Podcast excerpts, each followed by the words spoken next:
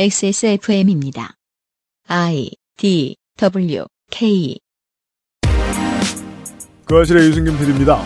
정권이 열심히 하는 일은 두 가지의 동력을 갖습니다. 하나는 원래 하고 싶던 일, 또 하나는 지지율에 도움이 되는 일. 윤석열 정부로 말할 것 같으면 지지율에 도움이 되는 일은 노동조합 마녀사냥, 원래 하고 싶던 일은 민영화 되겠습니다. 23년 5월 세 번째 주 애증의 정치 클럽의 이야기입니다.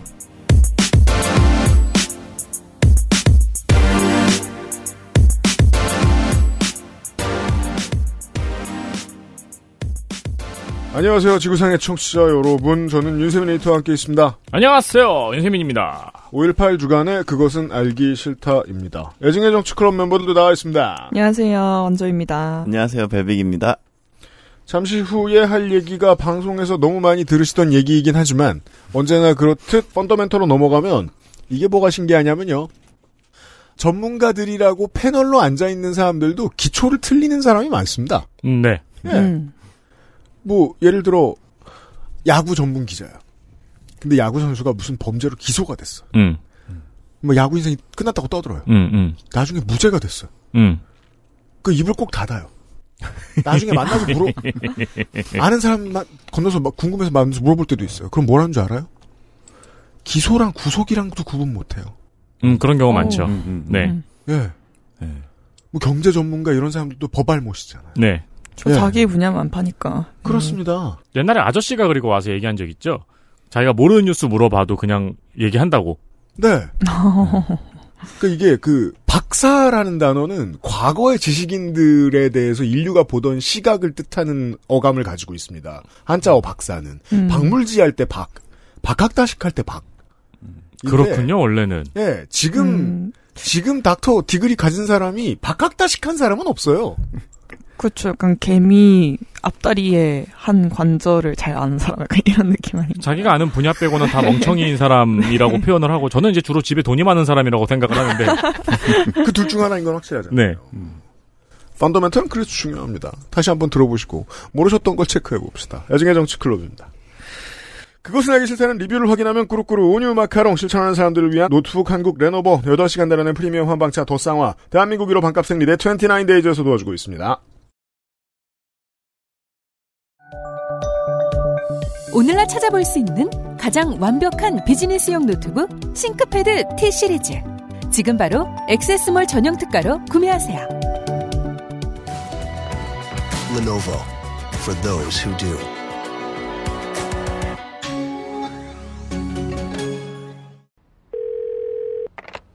지금 어디야? 너네 집 앞.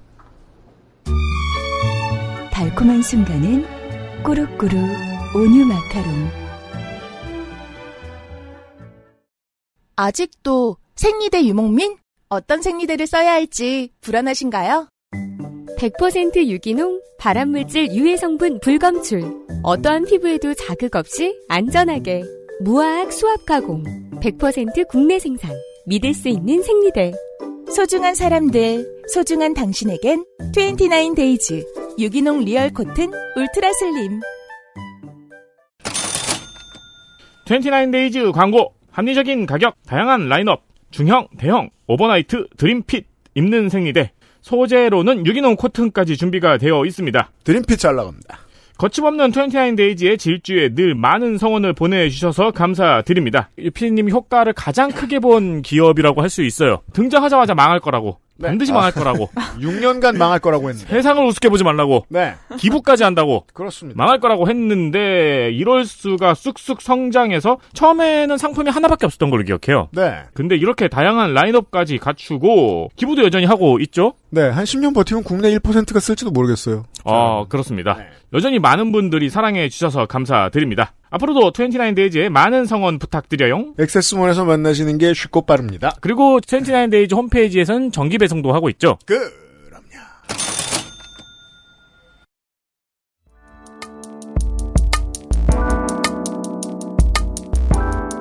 기본에 충실한 뉴스 큐레이션 애증의 정치 클럽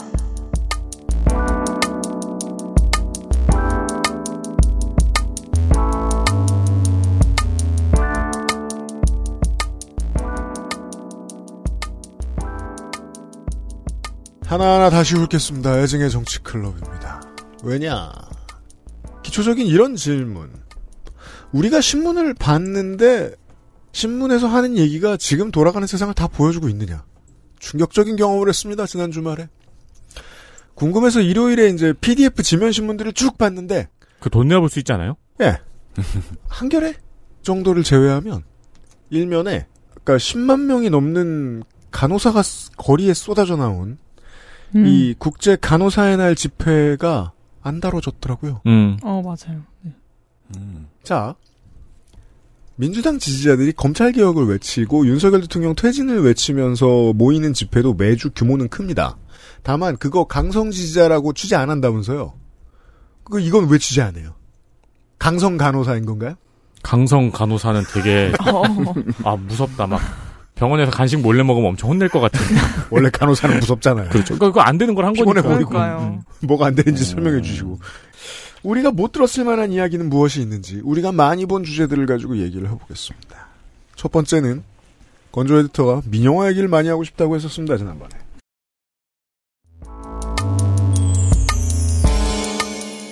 이슈 하나. 에너지 민영화의 겉모습.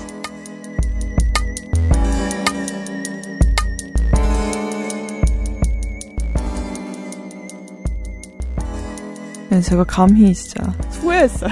말해놓고. 너무 제가 모르는, 모르는 공부해야 되는 게 많아가지고. 이게 첫 발이에요. 왜냐면 그 사업에서 내가 모르는 게 있을 것 같다는 걱정이 계속 들죠. 네. 네. 이게 재밌는 거예요. 첫 장을 여는 게 얼마나 재밌는지가 저널리즘의 저는 기본이라고 생각해요. 음. 왜냐하면 이걸 한번 하고 나죠? 그러면 끝도 없거든요. 아, 그러니까 진짜.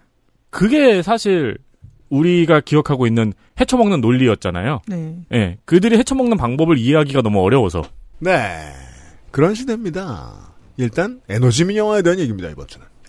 네, 제가 이걸 선정한 이유가 트위터에 뭐만 하면은 아 민영화 덮으려고 이런다라는 게 계속 나왔어요. 그래서 제가 트위터 비공개 계정으로 온갖 정치 성향의 계정들을 팔로우하는 데가 하나 있거든요. 아 네. 원래 팔로우용으로 비계를 파죠. 네, 그쵸. 그렇죠. 네, 그리고 뭐 덕질용 계정 따로 있고. 그렇습니다. 아무튼 네, 그래서 민영화 대체 뭐길래 사람들이 이렇게 얘기를 하나? 심지어 그 얼마 전에 로제 강동원 열애설이 떴을 때, 아, 이거 민영화 덮으려고 하는 거다. 맞아. 네. 그게 엄청 돌았어요. 그게. 맞아요, 맞아요. 네. 특히나 정치에 관심이 없으신 분들이 더 많이 그런 말씀을 하신 게 강동원 씨의 캐릭터 때문이었다면서요. 음. 아, 맞아요. 예, 네. 이 사람은 연예인하고 사는 사람이 아니다. 라면서 이건 이상한 뉴스다. 네, 아, 음. 이걸 지금 이렇게 분명히 의도가 있어. 이런 느낌이었는데. 네. 옛날에는 네. 연예인 음주 사고 같은 거 나면은 꼭 그런 어, 얘기 맞아요. 있었어요. 네네네. 네. 근데 이게 뭐 트위터만 그랬던 게 아니고 트위터는 또 아무래도 이제 진보적이고 정부 비판적인 성향의 분들이 좀 많으시잖아요. 네. 근데 그냥 네이버 뉴스 댓글도 비슷했어요, 반응이. 주로 네. 편향된 데를 보시네요. 네, 그러게 말이에요. 네. 참 문제인데. 다 이제 민영화하면 죽는다. 음. 우리도 일본처럼 전기요금 폭탄 맞는다. 뭐 그런 얘기입니다. 아, 근데 네이버 댓글에도 그런 식으로 쓰여져 네, 있어요. 어, 있어요. 네 이버 댓글의 성향이 세월이 아. 흘러서 바뀌었네요. 바뀌었죠. 이 흐름에 대해서는 우리 태초의 고생물학자 어, 덕질인이 잘 알고 있는데, 네. 예, 그 최초의 그 댓글 공작을 파헤쳤던. 그렇죠. 아니 간단한 논리이잖아요. 저쪽에 동력이 꺼지면 댓글은 다시 파랗게 될 수밖에 없어요. 음. 가장 부드러운 스토리는 이거잖아요. 김관진이 왜 돌아왔겠습니까? 음, 음. 그렇지 않으면 이쪽의 우호적인 댓글만으로 베댓이 나올 수가 없거든요. 분위기상. 근데 또 이게 그 민영화라는 이슈의 특성도 있는 것 같은 게 음. 대체로 이제 일반 시민이면은 민영화에 찬성하는 사람은 많이 없잖아요. 특히 한국에서는 네, 이제 그렇게 여론의 반발이 이 정도로 꾸준한 정책도 별로 없는 것 같은데 맞습니다. 그런데 민영화는 에너지 민영화는 정권에 관계없이 늘 국정과제 리스트에 올라와 있었어요. 그래서 이번 맞습니다. 정부에서 유독 대놓고 좀 추진을 해서 좀 놀란 거지 처음 듣는 얘기는 아니잖아요. 맞아요. 네. 그런데 이게 이 정부에선 안 했을 것 같다라고 생각되는 데에서도 꾸준히 계속 은밀하게 음. 야금야금 추진이 되어 왔더라고요. 건조 네. 에디터의 인생 전체 네. 한국은 계속 민영화를 했습니다. 그렇습니다. 그렇죠, 그렇죠. 예. 그래서 뭐 이건 지금 민주당도 마찬가지더라고요. 음. 뒤에 자세히 말씀을 드리겠지만 이제 이재명 대표가 이제 민영화 방지법을 자기 1호 법안으로 내놓았는데 음. 근데 본인 대선 공약이 민영화였어요. 사실상은. 네. 그것도 잠시 후에 소개해드릴 네. 거예요. 그래서 이제 제가 민영화를 주제로 잡고 조사를 하면서 가지게 된 질문이 이렇습니다. 음. 아, 제 기업가 아니면 다 싫어할 정책을 왜 모든 정부가 추진을 해온 걸까? 음. 그냥 아, 기업 배부르게 하려고라고 말하는 건 너무 간단하잖아요. 음. 그것만으로 이렇게까지는 하지 않을 것 같다라는 저의 남아있는 신뢰가 일단 있었고, 네. 뭐 그런 것도 없진 않겠지만 그게 전부라면 너무 화가 나잖아요. 그래서 정부가 어떤 계산을 하고 있길래 이럴까를 한번 찾아보는 목표를 잡았습니다. 네. 네. 그래서 히스토리를 봅시다. 그렇습니다. 네, 에너지 민영화가 본격적으로 논의된 게 이제 IMF 이후에요. 전력 산업의 경우에 1999년에 발전 경쟁, 도매 경쟁, 소매 경쟁 이렇게 3단계로 민영화 로드맵을 발표를 했었습니다. 음. 그리고 같은 해에 가스 산업에서는 한국가스공사 분할 매각 시도가 있었어요. 음. 이걸 뭐 설비를 하는 쪽이랑 수입을 하는 쪽이랑 음, 나눠가지고 음. 어디는 아예 민영화를 하고 하나만 뭐 정부 걸로 마- 남긴다 이런 식이었거든요. 음, 네네. 네. 집안 살림을 챙기는 많은 분들은 우리나라 가스 산업이 완전히 민영화됐다고 착각하시는 분들도 있습니다. 네, 그렇죠. 그렇진 않습니다. 여전히 주체는 가공이고 다만 이제 민간이 가스비 낼 때 너무나 많은 저 허접한 회사들과 상대해야 될 뿐입니다. 네. 음. 그렇죠. 그러다가 2002년에 철도 발전 가스 노동자 공동 파업으로 전기 가스 민영화 시도는 중단이 됐습니다. 음. 그래서 이거를 뭐 하나의 커다란 승리 뭐 이런 식으로 아. 네 노- 노동신문 쪽에서는 저 얘기하더라고요. 얼마 전에 주유하러 SK 주유소에 갔는데 네. 사장님이 음. 유공조끼를 입고 있는 거예요. 오. 그렇죠. 오, 아직도. 그렇죠. 그거 하나만큼은 20, 30대는 모르는 거. 어, 그러니까요. 그 약간 탐나더라고요. 뭐, 뭐지? 근데. 석유공사가 아, 거의 모든 이제 민간 판매까지 다 관할했었다는 사실을 모르죠. 그렇죠. 네. 그리고 SK가 유공을 먹을 때 유공이 몇십 배가 더 컸죠. 그렇죠. 유공 코끼리 축구단이 넘어갈 때. 네네. 네. 음. 네. 그런데 이제 발전과 가스 수입 부문에서는 민간 진출이 허용이 계속 됐어요. 아까 음. 말씀하신 그 가스는 민영화가 됐다라고 생각하시는 이유가 이것 때문인데 네. 현재 발전은 30% 그리고 천연가스 수입은 20%를 민간에서 담당을 하고 있습니다. 음. 근데 이게 지난 20년간 꾸준히 비중이 는 수치고요. 네. 뭐 발전 같은 경우에는 뭐 2002년에는 한 자릿수 정도였는데 음. 막한 2%뭐 이랬는데 지금 30%. 그때 문을 처음 열었거든요. 네. 네. 네. 그리고 가스 직수입자 등록 요건도 이명박 박근혜 정부를 거치면서 완화가 됐습니다. 그렇습니다. 네. IMF가 요구했던 많은 것들을 국민의 정부는 이제 독을 삼킨다는 기분으로 했고 그 뒤에 들어왔던 보수 정부 9년은 이것에 대를 잇는 과정이었습니다. 네, 그래서 현 정부에서도 하고 있는데요. 네. 이제 전기 판매 시장 개방, 송배전 사업 민간 참여, 그리고 전력망 투자 시장 민간 음. 개방 등을 추진하고 있습니다. 이 말들이 참 어려워요. 네, 딱딱하죠. 그래서 이게 아까 제가 3단계로 그 로드맵이 있었다고 말씀을 드렸잖아요. 이제 아, 이거 잘 못, 못 하시는구나. 뭐요? 전력망 이런 거. 전력망. 아. 네. 아유, 반가워라. 반가우세요. 표정이. 표정이 굳으셨네. 아, 왜냐면 경기 남부어와 TK어의 공통점을 찾은 거 아니에요? 지금 우리 어, 아, 전 전력망. 실령님. 신령. 네, 그래서 아무튼 3단계가 있었는데 네. 그 발전 도매 소매에서 음. 지금 제가 언급한 것들 판매 시장 개방 이런 것들은 소매 경쟁에 해당하는 거예요. 그렇게 볼 수 있습니다. 네, 거의 이제 마지막 단계를 한다고 보시면 되는 거죠. 음. 그래서 이게 인수위 때부터 계속 국정 과제로 언급이 됐습니다. 음흠. 네, 그리고 가스 분야에서는 지금 LNG 도매 시장 민간 개방이 추진 중이거든요. 음. 근데 이게 노무현 정부와 이명박 정부가 추진을 했다가 너무 반발이 심해서 못 했는데요. 음. 이제 민간 LNG 수입사가 공공 발전소랑 도시가스사에 가스 판매를 할 수 있게 하는 거예요. 맞습니다. 지금 수입은 할 수 있지만 판매는 안 되잖아요. 음. 그리고 이에 더해서 가스공사와 가스 배관 사업을 분리를 하고 음. 가스 비축 의무를 민간과 나누는 안도 검토 중입니다. 이것도 네. 되게 복잡해 보이지만 결론적으로는 되게 가스공사가 하고 있는 일을 세분화해서 음. 그걸 민간이 할 수 있게 좀 나눠주는 거죠. 민간이 참여할 수 있는 영역을 늘리는 처음에 거죠. 반대할 때도 이거였습니다. 아니 수입도 까공이 하고 비축도 까공이 한다. 음. 가장 중요한 모든 인프라를 그 공기업이 다 해놓은 다음에 민간 판매하고 수수료 받는 일만 민영한테 푼다? 이게 뭐가 좋은 일이냐라는 게 노조의 반대 이유였고 임- 결국 음. 그렇게 됐고요. 인프라는 전부 다 나라에서 해주고, 그거 갖다 파는 것만 민간이 하는 게, 네. 그렇습니다. 그렇죠. 이제 전기는 좀 다른 게 이제 배전망을 만드는 것도 민간에 좀 맡기자라는 게 지금 나오는 얘기예요. 음, 네. 네네. 송전망 건설이 너무 어려우니까. 음. 네. 근데 뭐 그 어려운 이유도 사실 뭐 기술이 없고 뭐 돈이 없고 이래서라기보다는 그 과정이 너무 복잡해서 라고 네네. 보는 게 많더라고요. 음. 주민 민원이 너무 많고. 네. 네. 그래서 대표적인 이런 민영화 찬성 근거는 공기업 부패 척결, 공기업 부패 척결. 네, 노- 독점 해소. 뭐, 독점 해소. 네. 야 구경을 독점이라고 표현하는 게 맞나요? 그게 말이에요. 자, 우리는 펀더멘털 시간이니까 어, 예외 상황 제가 알고 있는 한 가지만 말씀드릴게요. 구경이 되어야만 하는 사업이 갑자기 경쟁이 필요해지는 사업으로 둔갑되는 경우가 있습니다. 성격이 바뀌는 경우가 있습니다. 기술 발전에 따라서. 음. 대표적인 게 통신입니다. 그렇죠. 어, 네. 음.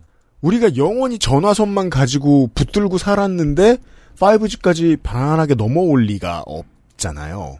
그래서 5G를 개발하고 그 계약을 체결할 수 있는 사람들에게 인프라까지 다 해줘.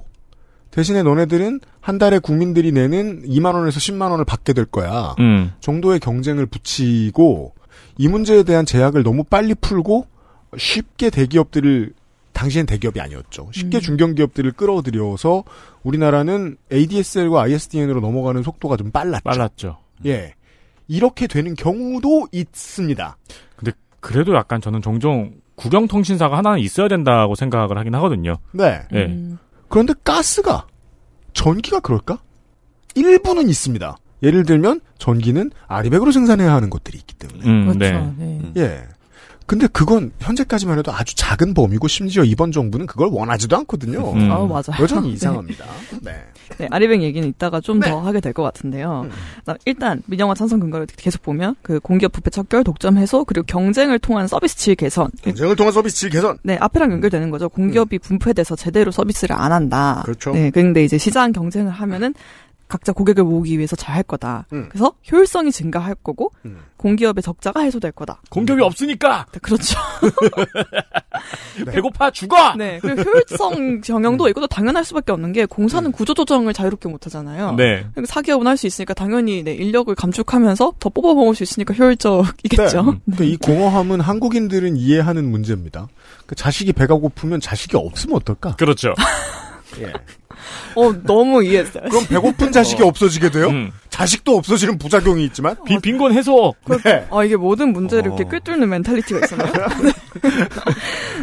네. 네, 그냥 이어가자면. 그래서 음. 또 하나 더 있는 게 시장 경쟁으로 요금이 인하된다는 소리가 있어요. 근데 이건 좀 저희가 좀 의아하죠. 다들 하는 얘기가. 단 한 번도 그런 적이 없었죠. 그렇죠. 네. 그 뭐 다른 해외 사례들도 보면 반례가 더 많고. 네. 근데 이게 정확히는 이제 연구들을 보면은 아 민영화를 하면은 내려가는 게 아니라 올라가 그게 절대적이라기보다는 민영화가 요금과의 관계가 굉장히 절대적이지 않다라는 거에 가까운 것 같아요. 음. 아, 네, 네. 네, 네. 네. 이게 경제학을 배우고 접근할 때의 중요한 attitude죠. 관계가 없다라고 설정을 해야 된다는 거예요. 왜냐하면 그래야 더 옳은 걸 쉽게 옳은 걸 빨리 이해할 수 있거든요. 아. 음, 맞아요, 맞아요. 왜냐하면 낮아지는 경쟁이 가능하다는 전제로 들어갔는데 낮아, 알고 보니 관계가 없었어야 쉽게 높이지. 음, 음, 맞아요. 낮아질 가능성은 지금 와서 생각해 보면 당연하게도 사양 산업밖에 없죠. 그렇죠. 네. 네, 아무튼 뭐 영국, 뭐 일본, 뭐 EU 다 민영화 이후에 요금 인상을 겪었는데요. 네, 그래서 그 이러한 근거들은 이제 아까 말씀드린 네이버 댓글. 그래도 에너지는 국가가 책임져야지. 사람 생활이 달렸는데. 네이버 음. 댓글 트위터에 가깝겠네요. 그게 이제 아까 에디터가 말해준 국영통신사가 하나는 필요하다는 얘기. 그러니까 지금 휴대폰 네. 없이 인간이 네. 사회생활을 할 수 있느냐라는 질문을 해야 되잖아요. 네. 네. 취업을 할 수 있고 음. 사회생활을 할 수 있느냐. 네. 못한다 하면 품질이 안 좋더라도 국가에서 책임지는 게 하나는 있어야 된다는 생각. 그러니까 그렇죠. KBS 민영화가 헛소리라는 거죠. 아니 민영 방송사가 수천 개인데 음. 뭐하러? 그러니까. 음, 맞아요. 뭐 그래서 이런 식의 여론으로 앞에 그 이제 뭐 효율성 어쩌고저쩌고 하는 것들은 일축이 좀 됐죠. 그래서 이제 정부가 은밀하게 추진을 하려고 하는 거고요. 지지율과 바로 직결이 되니까. 음. 네. 네. 하지만 이걸 좀 다르게 봐야 되는 변수가 생겼죠. 음. 네, 기후 위기입니다. 네. 네, 이제 전 세계가 이제 에너지 전환이라는 팀플을 하게 됐고 음. 과제 안 하면은 페널티도 주기로 했어요. 아까 말씀하신 아리백이죠. 음. 뭐. 생각해 보니까 이 에너지 전환 팀플은 실제로 대학교 팀플하고 똑같네요, 그림이. 네, 네. 무서울 정도로 똑같아서 정말 두려워지고 있어요. 말 안 듣는 놈들이 있고. 어기기 쉬운 연대죠. 네. 음. 너무 얍삽하거나 지금 대한민국 정부처럼 잘 모른다 뭐가 뭔지. 그럼 안 나오죠. 잘 모르는 놈도 있죠. 네. 발표조 모임에 일부러 안 나옵니다. 네. 그렇죠. 네. 근데 더 무서운 건 성적은 결국 정말로 다 같이 받게 된다는 거. 맞습니다. 이거는 음. 이거는 드랍을 할 수가 없어요. 맞아요. 네. 음. 네, 그래서 경제를 위해서라도 이제 또 이렇게 재생 에너지를 확대해야 할 때가 됐어요. 뭔가 저희가 살기 위해서도 그렇지만. 네. 네, 그래서 이를 위해서 시장을 활용할 수 있다는 안이 나오고는 있습니다. 맞습니다. 네. 이게 그게 이제 민영화라는 말을 좋게 쓰기는 어려우니까 이제 민간 경쟁이 필요한 분야를 굳이 찾아서 말하자면 음. 이거라는 거죠. 네. 자료를 아무리 뒤져봐도 지금 우리나라가 생산하는 한국 땅에서 생산이 되는 재생에너지로 만들어내는 전기는 삼성전자 한 회사가 1년 굴릴 정도밖에 안 되는 거예요. 아, 음. 그 정도는 돼요? 근데 그 정도는이라는 말도 허무한 게 그럼 나머지 기업들은 EU에다 수출 어떻게 해요? 음, 그쵸. 그렇죠 그러니까 드디어 한경 같은 데서 우는 소리 내죠. 죽어도 윤석열 정부 나쁜 말은 안 하다가. 음, 음. 맞아요. 큰일 났다 이제 네. 어떡하냐. 한 지난주부터인가 그 아리백 뭐 발등에 불 떨어서 이런 기사 되게 음, 경제지에서 많이 나오더라고요. 요즘 경제지가 조금 혼란스러워 하는 게, 네. 그동안에 이제 공식이 보수 정권과 기업의 이해관계가 맞아떨어진다는 음. 게 그동안의 공식이었고, 그래서 일하기가 쉬웠는데, 네. 이번 정부는 아니죠. 이번 정부는 뭐 대중국 무역도 그렇고 아니어가지고, 네. 어.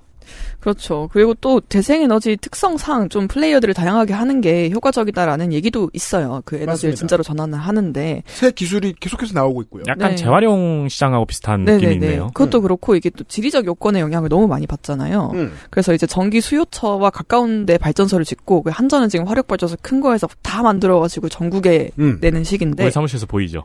아, 그렇죠. 네. 그런데 이제 뭐 재생에너지 같은 경우에는 중소로 발전을 하는 데가 여러 곳이 있어야 한다는 음. 거죠. 그리고 왜냐면 이게 그날 날씨에 따라서 혹은 뭐 자연 재난에 따라서 그때그때 수요 관리를 해줘야 되는데 네. 이걸 국가에서 다 일일이 하기가 어렵다는 거예요. 음. 네. 그래서 이런 개념을 두고 이제 분산 에너지라고 하더라고요. 맞습니다. 네. 말 그대로 이제 여러 곳에 분산돼서 국가가 관리하기 어려워서 그래서 한전에 안 맞는다라는 거예요. 음. 한전은 엄청 중앙 집중식으로 송전망을 운영하기 때문에 음. 그래서 환경 단체들 중에서도 이렇게 주장하는 데가 있어요. 음. 네, 그린피스랑 뭐 기후 솔루션 정도가 대표적이고요. 네. 그리고 민주당에 이제 환경운동가 출신의 그 국회의원이 있죠. 양희원영 의원이죠. 네. 네. 그래서 양희원 의원도 현 정부의 전기 판매 시장에 같은 이유로 동의를 했습니다. 전기 판매 시장 개방에. 음. 네, 그래서 뭐 민영화 동의 논란 이런 기사들 되게 음. 많이 나왔고요. 아, 그런 기사들을 보기 전에 이런 지식들이 있었어야 되는군요. 네. 네. 음. 그러니까 뭐 한경은 이런 이해가 없는 기자들이 덜어 있으니까 그냥 신났죠. 어 민주당이 민영한데 그, 지는 알아도 일부러 말안 하는 것 같기도 하고요. 반반입니다. 네. 음, 그럴 것 같아요. 네. 근데 이제 또 여기서 중요한 거는 양희원 의원이 민주당 당론과 되게 배치되는 얘기를 한 것도 아닌 거예요. 음. 왜냐면 민주당에서도 이 논리를 기반으로 해서 사실상 민영화 정책들을 문재인 정부 때부터 내놓았었거든요. 음. 그래서 현 정부가 전력 시장 개방을 추진할 수 있는 지금의 제도적 기반들이 사실상 전 정부에서 만들어졌습니다. 음. 일단 2021년에 그 제3자 PPA라는 게 도입이 됐죠. 설명을 봅시다. 네, 이게 한전이 석탄, LNG, 원전, 재생에너지 이제 발전하는 여러 종류가 있잖아요. 음. 이걸 구분해서 팔지를 않아요. 음. 재생에너지만 얼마 주세요. 이렇게 할 수가 없는 거예요. 음. 그냥 일괄로 파는데, 네. 근데 기업이 아리백을 실천을 하려면 음. 재생에너지만 따로 살 수 있어야 되잖아요. 맞습니다. 근데 그걸 못 하는 거예요. 음. 그래서 한전을 통해서 기업이랑 민간 재생에너지 발전 사업자가 계약을 맺을 수 있게 한 게 제3자 PPA였고요. 이게 왜 필요한지를 설명할 수 있습니다. 네. 네. 아니 아리백이 됐다라고 주장을 해야 EU랑 미국에 수출을 할 수 있을 거 아니에요. 그 계약서가 필요할 거 아니에요. 음. 그 계약서가 써지려면 한전과 관련된 법이 바뀌어야 되는 거예요. 음, 그러니까 기업이 한전이 중간에서 중재를 보고 음. 공인중개사처럼 네. 그리고 재생에너지 생산 업체에서 네. 기업의 전기를 납품해주는 네. 거를 지원해주는 법안. 그렇죠. 이게 제일 사실 효율적이고 빨리 할 수 있는 방법이긴 하죠. 그럼 네. 이제 저희는 어, 한전에서 그럼 그냥 따로 팔면 안 되나? 할 텐데 음. 그럼 한전은 아까 같은 이유로 아 재생에너지를 우리가 일일이 관리하기가 너무 힘들어 생산을 우리가 책임지기도 어렵고 음. 그리고 지, 그렇다 보니까 이제 나눠서 파는 것도 좀 비효율적이다 이렇게 얘기를 할 수는 있겠죠. 음, 또 비만이 오면 적자 난다고 지랄할 테니까. 네, 음. 네. 그렇죠. 아 그리고 참고 PPA는 전력 구매 계약이라는 뜻입니다. 아, 펜파인애플이 아니었군요. 저도 그 생각했어요. 그 끝에 피가 하나 더 있어야 돼. 그쵸. 그러니까 여기는 펜파인애플 애플까지죠. 그러니까 아 이 원고를 쓰는 내내 그게 계속 머리에. 누가 머릿속에서 꺼내온 것처럼. 아, 다들 똑같은 생각을 하고 있었거든요. 이, 아. 이 스튜디오 4명이 똑같은 생각이 있었는데 그걸 제가 푼 거예요. 그러니까요. 네. 지금 또 생각났어요. 통합의 순간이었어요. 네, 그리고 이제 아까 분산 에너지라는 개념을 설명을 드렸잖아요. 음. 이걸 활성화하는 보장 하는 특별법도 민주당에서 냈습니다. 음. 김성환 의원이 냈고요. 음. 이제 말 그대로 분산 에너지 확대를 위한 기반을 마련하는 거예요. 네. 근데 이게 이재명 대표의 에너지 공약을 뒷받침하려고 발의가 됐거든요. 음. 근데 그 공약 이름은 에너지 고속도로 였습니다. 이건 대선 공약으로 크게 네. 음, 네. 풀렸습니다 민주당에. 네, 이게 뭐냐면 이제 재생에너지의 전기 유통과 판매를 허- 민간에게 허용하는 내용이에요. 음. 그러니까 재생에너지에 한해서 전력 판매 시장을 민간에 개방한다는 거니까 현 정부 정책과 크게 다를 게 없죠, 사실. 음, 음. 네. 근데 이제 이런 얘기를 들으면 아 그럼 제 에너지 전환을 위해서는 진짜 민영화를 해야 되나? 약간 그런 생각이 들 수도 있잖아요. 음. 네, 뭐 양희원 의원이 그렇게 생각하는 거고. 네. 하지만 이제 민영화가 진짜 에너지 전환의 바람직한 방법일까에 대해서 반박하는 데도 있습니다. 음. 네.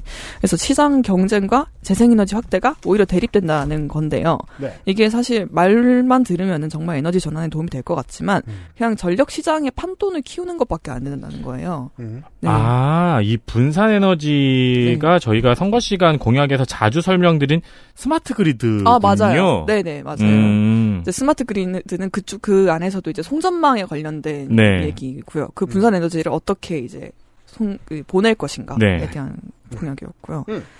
네, 그래서 판돈을 키워서 아 결국 여기에 그냥 대기업이 참여할 여지만 줘서 음. 뭐 진짜로 재생 에너지의 그 생산 비중을 늘리기보단 그냥 그쪽 그 안에서 뭔가 고- 돈 굴리기만 편하게 해주는 거다라는 음. 거죠.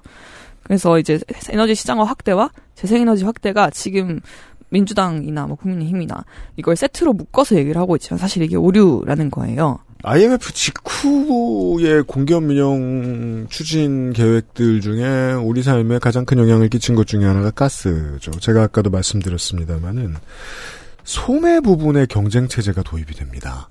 그래서 살림을 도맡아 하시는 분들은 가스 바꿀 때 이사 갈 때 크게 골치를 썩게 되죠. 음. 한전은 그냥 한전인데 네. 가스는 회사가 왜 이렇게 많아? 다르죠. 예. 정산해주고 갔을 때 포인트도 사라져. 포인트 뭐 유지 안 하는 회사가 더 많습니다만. 음. 게다가 가격도 좀 올랐고요. 설치비가 음. 많이 올랐어요. 전기에 음. 비해서. 자, 이 제3자 PPA를 아리백을 실천하기 위해서 하는 케이스는 어떤 차이가 있냐면, 자, 뭐, 지붕 위에 뭐, 태양광 패널이 막 우르르 있다거나, 아니면은 민간이 뭐, 해상풍력 개발 같은 것을 하기로 했다. 라고 했을 때, 얘네들이 설비를 만들고 유지하는 기술을 어, 만들어내는 것까지는 경영에서는 그냥 이노베이션의 측면으로 봅니다. 이노베이션을 공기업에게 맡기기는 쉽지 않다라고 생각을 하죠. 네. 네. 굶뜰까봐. 음. 경쟁할 필요도 없고 늘 가격이 같으니까. 그래서 이노베이션을 할 만한 작은 기업들, 심지어 기업이 아닌 경우들도 있습니다. 그냥 우리 공장의 천장이 비어, 옥상이 비어, 네. 거기에 패널을 깔고 싶어. 거기서 달려가서 설비를 해주고 관리를 해주는 사기업은 필요할 수 있습니다. 음. 음. 공공성을 확보하는 건 그러니까 아주 쉬운 설명만 드리고 있는 거예요. 단 하나의 솔루션입니다. 제공되는 가격은 같게 유지해라. 그 권력을 한전에서 빼앗아가지 말아라. 음. 아, 최종 소비자한테 제공되는 가격. 예. 음. 여기에서 민주당과 국민의힘의 차이가 나거든요. 음, 그건 맞아요. 네. 예. 지금 이 저 에너지 고속도로와 관련된 문제에서 민주당한테 가장 아쉬운 지점은 그겁니다. 그 차이를 역설하지 않아요. 어, 맞아요.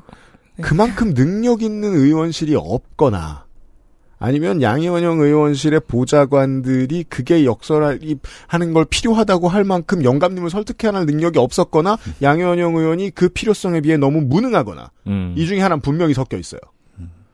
이 차이는 중요합니다. 민간이 경쟁을 할 필요가 있는 부분은 보통 기술 혁신인데 그걸 공영이 하겠다고 하면 안 돼요. 그걸 민간에게 개방했다고 했을 때 그것만 그런 거고 가격을 결정할 권력은 여전히 공공에게 있으며 민간 기업이 담합을 하게 가스처럼 일본의 수도 가스 전철처럼 하진 않습니다. 라는 얘기를 했어야 돼요.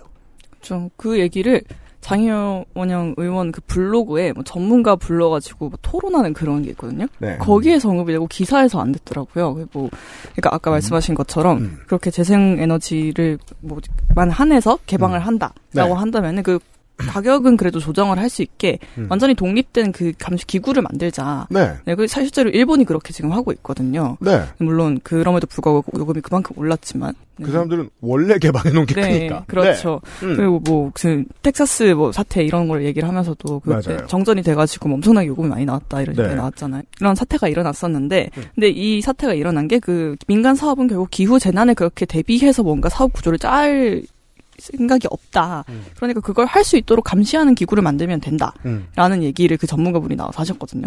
지금의 재생에너지 설비를 운용하고 만들고 설치하는 민간 기업들이 꽤 있거든요. 적진 네. 않습니다. 이 기업들 같은 경우에는 한전이 갑이에요. 한전의 눈치를 어마어마하게 봅니다. 계약이 25년 안- 정도 계약을 해요. 근데 그 계약 기간 동안에 자기들이 설비를 망가뜨리면 잘못 운영하면 얼마든지 페널티를 받거나 사업권을 잃어버릴 가능성을 가지고 있거든요. 이 정도의 민간 경쟁은 모든 관공서가 다 하는 거예요. 음. 이 정도를 얘기했는데 이걸 잘 설명 안 하니까 문재인 정부 마지막에 그린 뉴딜에 대해서 거창하게 발표를 했을 때 이게 잘 설명이 안 돼 있으니까 시사평론가들이 코웃음을 친 거예요. 음, 이게 이명박 때랑 뭐가 다르냐? 뭐가 다른지 설명을 잘 못했습니다. 음, 네. 네. 그럼 정부에서도 설명이 미진한 부분이 있었다고 해, 평도 해야겠네요. 나쁜 평이 필요합니다. 네. 이해가 어. 부족했으니까요. 음. 네. 네. 그죠. 그러니까 결국 둘 다 공공성을 지키고 있지 않은 게 아니냐라는 생각이 저도 조사를 하면서 드는 거죠. 음. 뭐 그런. PR을 안 하니까. 네, 네. 네.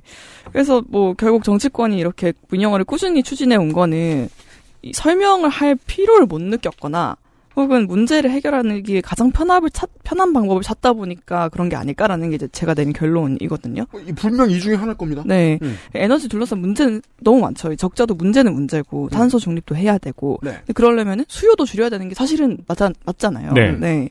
그래서 그러다 보면 요금도 다시 재고할 수 있는 거고, 음. 근데 민간 에너지 기업들을 또 완전히 버려둘 수는 없어요. 음. 근데 지지율도 신경 써야 돼요. 맞아요. 그러니까 이 모든 걸 한꺼번에 해결을 하려고 할 때 공공성이 기준이 되어야 되는 건데 음. 마치 공공성 을 확보해야 한다가 같은 층위로 약간 취급이 되는 것 같아요. 현 정부에서는. 어, 마치 음. 당근을 할때 네. 내가 이 물건을 가지고 있음으로써 생기는 문제를 우선시할 것인가, 네. 이 물건과 나와의 추억을 우선시할 것인가의 갈등 같은 거군요. 그렇죠. 네. 그래서 그냥 아 그러면은 아 일단 공공성 버려. 그냥 그 다음에 다른 문제를 해결하자. 이렇게 음. 생각을 해버리니까 그게 아닌 건데 그럼 네. 추억을 생각해야 되는 건데. 그쪽 우리는 추억을 우선시했으면 좋겠는데. 그렇죠. 네. 그러다 보니까 이제 재생에너지 확대가 공익을 위해 가장 우선시 되어야 되고 뭐 그러려면 민영화가 가장 효과적이다. 이거를 만약에 진짜 설득을 했다면은 지금이랑 반응은 다르지 않았을까 싶기는 해요. 네. 네, 저는 그런. 네, 그런데 지금 사람들은 민영화라는 단어만 들어도 우리 다 죽는다. 이렇게 겁에 질리잖아요. 음. 저는 그것도 바람직하진 않은 것 같거든요. 사실 그런 네. 식의 이해면은 순식간에 역전이 될 수 있기 때문에 네. 네. 그 논리의 부족함이 어느 순간 드러날 수도 있기 때문에 네, 그렇죠. 아, 그래서 일단 민간의 손을 뻗어놓고 여론을 수습하려는 목적으로 민영화는 아니다라고 말을 해요, 또. 네. 이번 정부는 특히 그렇습니다. 네, 뭐, 정력 시작 개방을, 그냥 주체를 다양하게 할 뿐이지, 그게 매각은 아니기 때문에 민영화는 음, 아니다. 이런 음. 식으로 설명을 하거든요. 그런데 이제 민영화라는 게 뭔가 운영의 방식에 있어서 뭔가 정말 공공성을 가장 우선시 하는가가 이제 민영화의 여부라는 것 도 얘기도 있고, 음. 매각 말고 다양한 방식으로 그러면 민영화가 이루어질 수 있는 거잖아요. 네. 그럼 아까 말한 그 다양한 민간 주체의 참여, 혹은 뭐 기준, 혹은 한전을 그대로 두더라도 수익성을 가장 최우선의 가치로 두는 거 이것도 민영화와 다를 바가 없는 게 되잖아요. 음, 그렇죠. 네. 그런데 뭔가 그냥 민영화는 아니다라고 말만 하는 거는 아 너무 고민이 얕은 티가 난다 라는 생각이 들었고요. 네. 고집만 센 친구랑 싸울 때 그런 수법을 자주 쓰죠. 예를 들어 뭐 시간 약속에 늦었다고 뭐라 그러려 그러면 네. 애시당초 약속이라는 게 뭔데? 음. 라는 식으로 이제 항변을 하려 하죠. 그렇죠. 그러니까 민영화가 뭔데? 라고 우리한테 묻는 거죠, 정부에서. 그렇죠. 네. 그래서 심지어 민영화는 이러이러한 거니까 너네도 포함되는 거 아니야? 라고 말을 했더니 답변이 없어요. 그거에 대해서. 음. 네. 그래서 참 답답한 상황입니다. 네. 이 얕은 고민의 층위가 정부마다 서로 살짝살짝 다른데 저는 이게 제일 재미있습니다. 예를 들어 국민의 정부의 케이스에서는요. 사실상 IMF가 일부 그 국가 권력을 내놓으라고 한 것과 다를 바 없는 요구를 하고 갔단 말이에요. 결국 나라의 빚을 탕감할 수 있는 주체는 국가밖에 없으니까 국가가 그때 가지고 있던 국부를 민간에 미친 듯이 내놓는 수밖에 없었습니다. 네. 어느 정부가 들어와도 그걸 했을 겁니다. 그래서 그때 풀어놓았을 때 지금 에너지로 얘기할 것 같으면 가스공사의 경험이 생깁니다. 한국인들에게. 소매업을 내놓으니까 같은 가스를 쓰는데 가격이 올랐잖아요. 음, 그렇죠. 하고 네. 그리고 서비스는 아직도 안 좋습니다. 지금 실제로 민간에 우리가 사용료 내고 매달 이거 하는 것 중에 결제를 할 때도 그렇고 서비스 받을 때도 그렇고 제일 불편한 게 가스일걸요? 아무리 봐도. 음. 맞아요. 예, 네. 정비도 상당히 허접하고. 걔만 관리비에 포함이 안 돼 있잖아요. 예, 이 아. 디테일 보자고요. 제가 아까 말씀드린 아리백의 문제는 설비를 누가 어떻게 하고 에너지를 어디서 끌어오고 그 대가로 관리비를 얼마를 받고 이 정도의 문제란 말이에요. 이건 최종 소비자한테 가서 닿지 않습니다. 기업한테 가서 닿겠죠. 네. 아리백 계약을 해야 되니까. 기업 빼고 최종적으로 내가 에어컨 켜고 컴퓨터 켜는 내가 고민할 일이 아니에요. 왜? 소매 분야는 공공이거든요. 음. 음. 근데 지금 정부가 하고 싶은 건 소매 분야를 까공처럼 열고 싶은 것 같단 말이에요. 음, 음. 음. 왜냐하면 이건 여러분 다 다음 주 다음 주쯤에 엄청 자세히 다룰 텐데요. 네. 언제 나오는 전조냐? 어떤 기업들에게 알짜배기 사업을 내주기로 하고 찜을 다 해놓고 그 다음에 여론을 만질 때 하는 짓이에요. 지금 하는 짓. 뭐 한전의 적자가 누적됐다. 네, 맞아요. 음. 왜? 한전 적자 왜 누적됐습니까? 성과급 때문에. 천연가스랑 석유 가격 때문이잖아요. 실제로 제일 표가 많이 일치하는 건 그거거든요. 네. 성과급이요? 아니 펀드 운용사 사람들 연봉 얘기 못 들어보셨습니까? 그 사람들 이번에 다 털렸는데 내려갔을까요? 이게 사회 문제라고 말하나요? 전 그렇게 보지 않습니다. 자, 이럴 때 어떻게 되냐면요. 알짜배기 사업은 뒷전으로 해놓고 아주 본능적인 보수의 움직임을 보자고요. 고위 경제 관료가 은퇴합니다. 그동안 나라에 열심히 일해온 것을 한 번에 보상받고 싶어 합니다. 보통 이제 고문 자리, 네. 뭐 이런 자리들이 기다리고 있습니다. 연봉이 어마어마합니다. 음, 하는 건 없고. 어떤 일의 대가죠.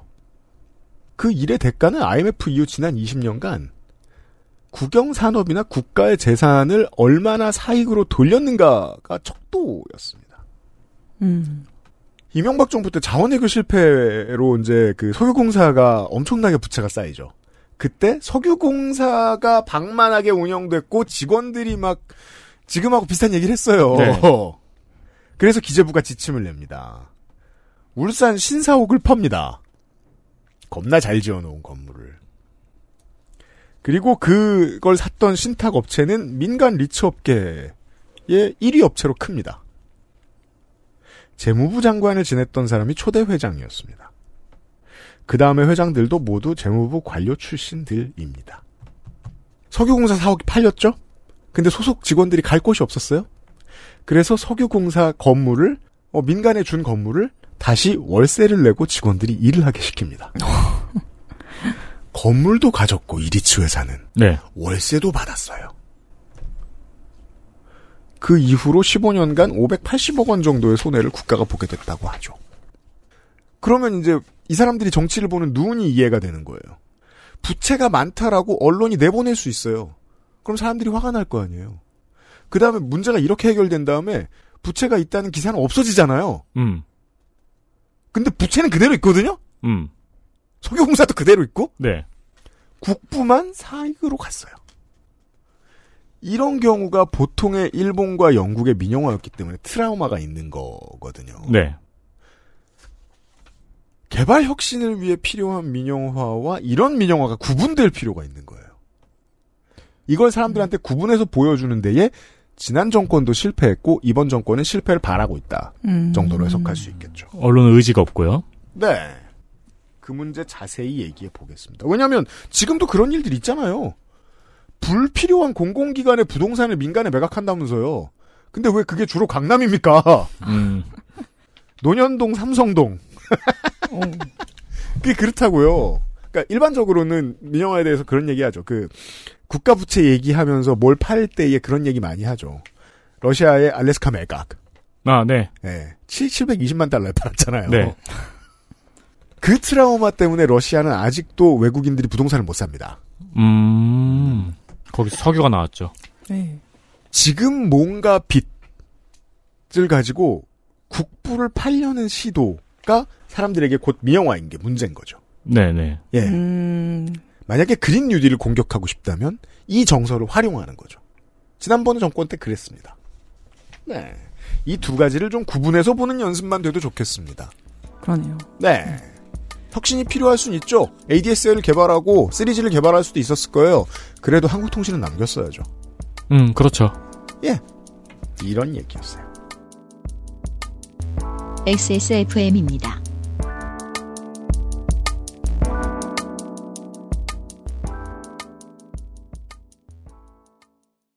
아직도 생리대 유목민?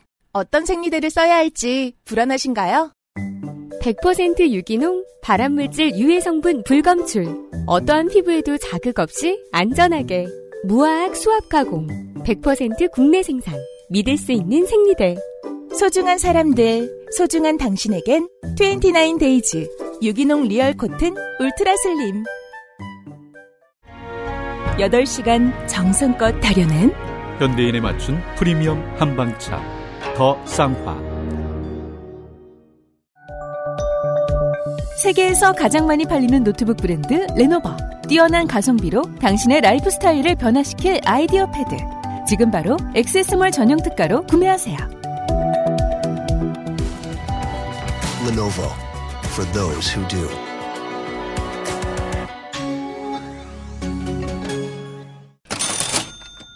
공기업이 노트북을 만들 수는 없습니다. 그렇습니다. 여기가 바로 혁신이 필요한 부분이죠. 액세스몰을 경유해서 레노버 몰로 가서 XSFM 쿠폰을 사용하는 것이 평상시 레노버를 가장 싸게 사는 길입니다. 그렇습니다.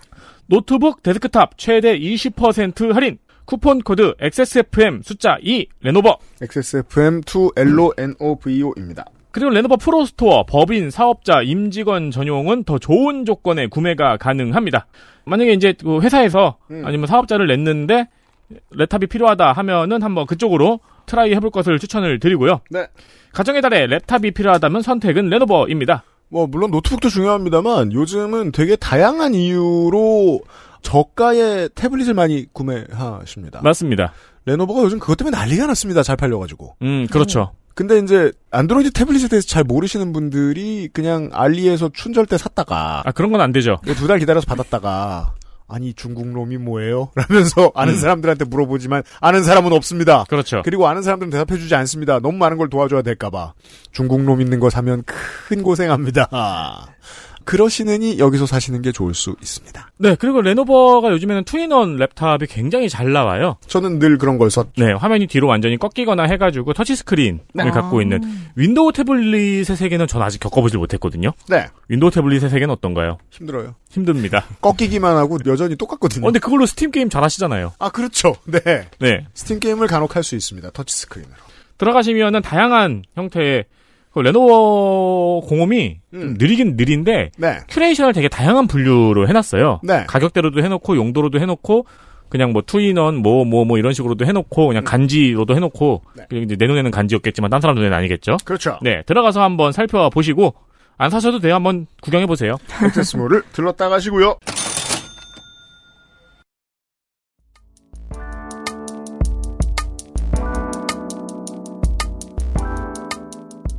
지지난주는 메이데이였습니다. 관련된 안 좋은 소식이 있을 줄은 알았죠. 하지만 이 정도일 줄은 몰랐습니다.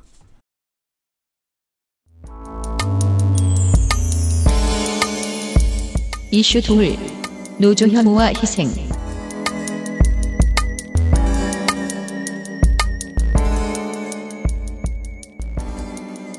말씀하셨던 것처럼 5월 1일은 노동절이었습니다. 우리나라에서는 이제 근로자의 날 로 이제 지키죠. 네. 그죠? 네. 이게 지금 20, 30대들도 어릴 때부터 그 단어를 들으니까 그냥 그 단어 그대로 쓰더라고요. 그 단어가 나쁘다는 건 아닌데. 네. 네. 사실 외국에서 온 사람들은 좀 궁금해 할 거예요. 여긴 왜 이렇게 불러요? 음, 라고요. 음. 이날 한 건설 노동자는 이제 이날 노동절에 쉬지도 못하고 이제 법원에 나오게 되었는데요. 바로 민주노총 강원건설지부의 양회동 지대장입니다. 네. 양 씨는 지난 1월부터 네 차례 경찰 수사를 받았습니다. 그리고 4월 26일에는 구속영장이 신청이 되어서 5월 1일 이날 노동절이 영장 실질 심사가 예정되어 있던 날이었습니다. 그렇습니다. 하지만 이분은 법원에 도착해서 억울함을 호소하면서 잔디밭에서 자신의 몸에 불을 붙이게 됐어요. 그리고 다음날 사망하셨습니다. 많은 이들은 굉장히 분노를 나타내면서 정부의 강압적인 노조 탄압이 이러한 결과를 불러왔다고 비판을 했습니다. 음.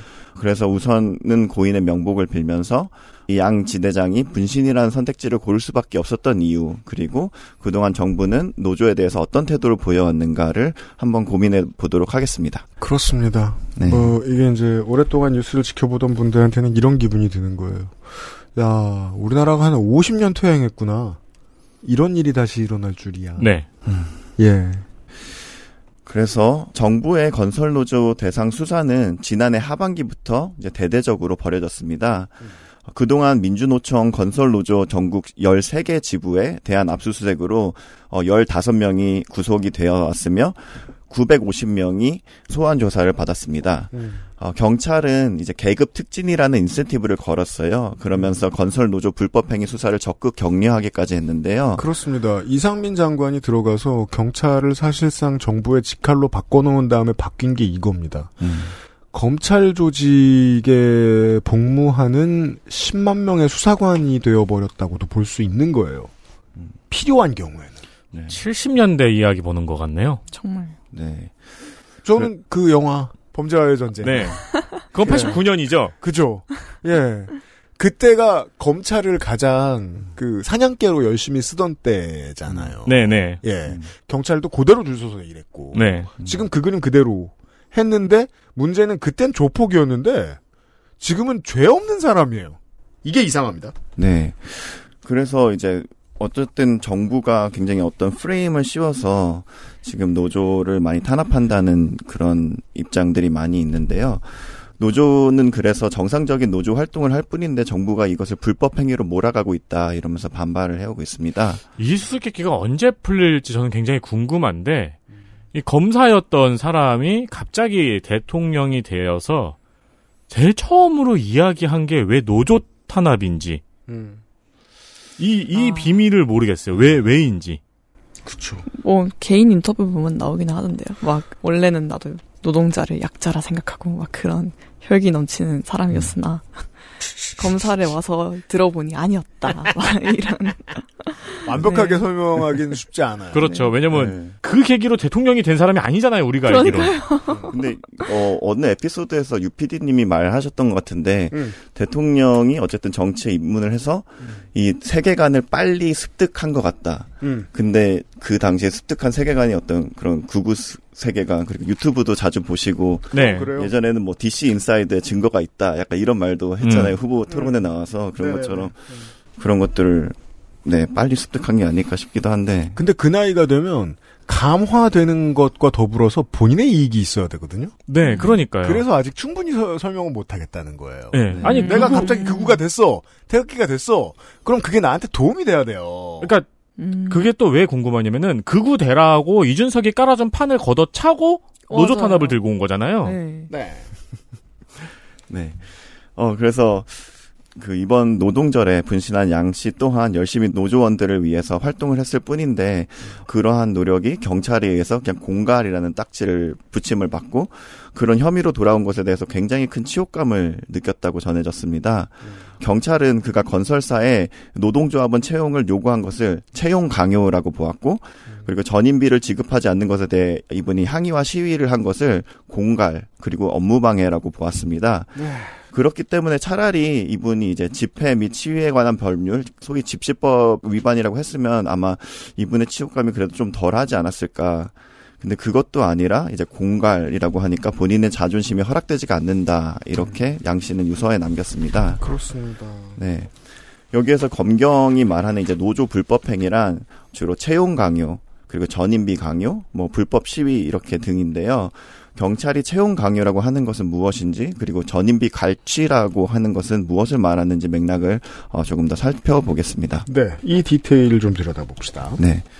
우선 지난해 통계청과 건설 근로자 공제회의 조사에 따르면 작년 건설 노동자의 87.4% 정말 87.4%가 계약직이거나 일용직이었습니다. 이게 정말 저도 신기한 게요. 음. 예를 들어 이제 건설 현장에서 뭐 GS 건설, 롯데 건설 조끼 입고 계신 분들 보면 그 회사 직원인 줄 착각하시는 음. 분들이 있어요. 제가 왜 착각하지? 착각한다는 말을 하지라고 생각하시는 분들도 있어요. 제가 만나본 분들 중에선 주로 평생을 정규직인 분들이었어요. 이분들은 그 업장에서 일하면 책임과 권리와 이득을 동일하게 받는 그냥 정규직이라고 아주 평화로운 세계관을 가지고 계세요. 음. 실제로는 원청 밑에 전문 건설업체 밑에 밑에 밑에 오야지 밑에 네. 이런 거잖아요. 네. 그냥 조끼는 그냥 거기 마련돼 있는 거고. 87.4%가 계약직이거나 일용직이면은 12.6%만 관리자일 리도 없어 보이는데 음. 관리자도 일부 정규직이 아니라는 거죠. 네. 네. 음. 그런 관행들이 굉장히 많이 쌓여왔습니다. 음. 그리고 여기에서 94.3%, 즉 거의 전부죠. 음. 이 어, 94.3%는 평균 근속 기간이 다 1년 미만이에요. 음. 그래서 연평균으로 따지면 220일 일하는 것으로 나타났고요. 네. 하지만 1년 미만이라고 했지만 실제로는 이제 1년이 채 되지도 않고 거의 뭐 2, 3개월 아니면 5개월 그것보다 훨씬 짧은 경우가 정말 태반이라고 합니다. 네. 그러다 보니까 이제 건설 노동자들은 고질적인 고용 불안에 시달릴 수밖에 없고요. 보통 그렇습니다. 네. 그래서 사실상 일용직 노동자들은 크게 두 가지 선택지밖에 남지 않는다고 합니다.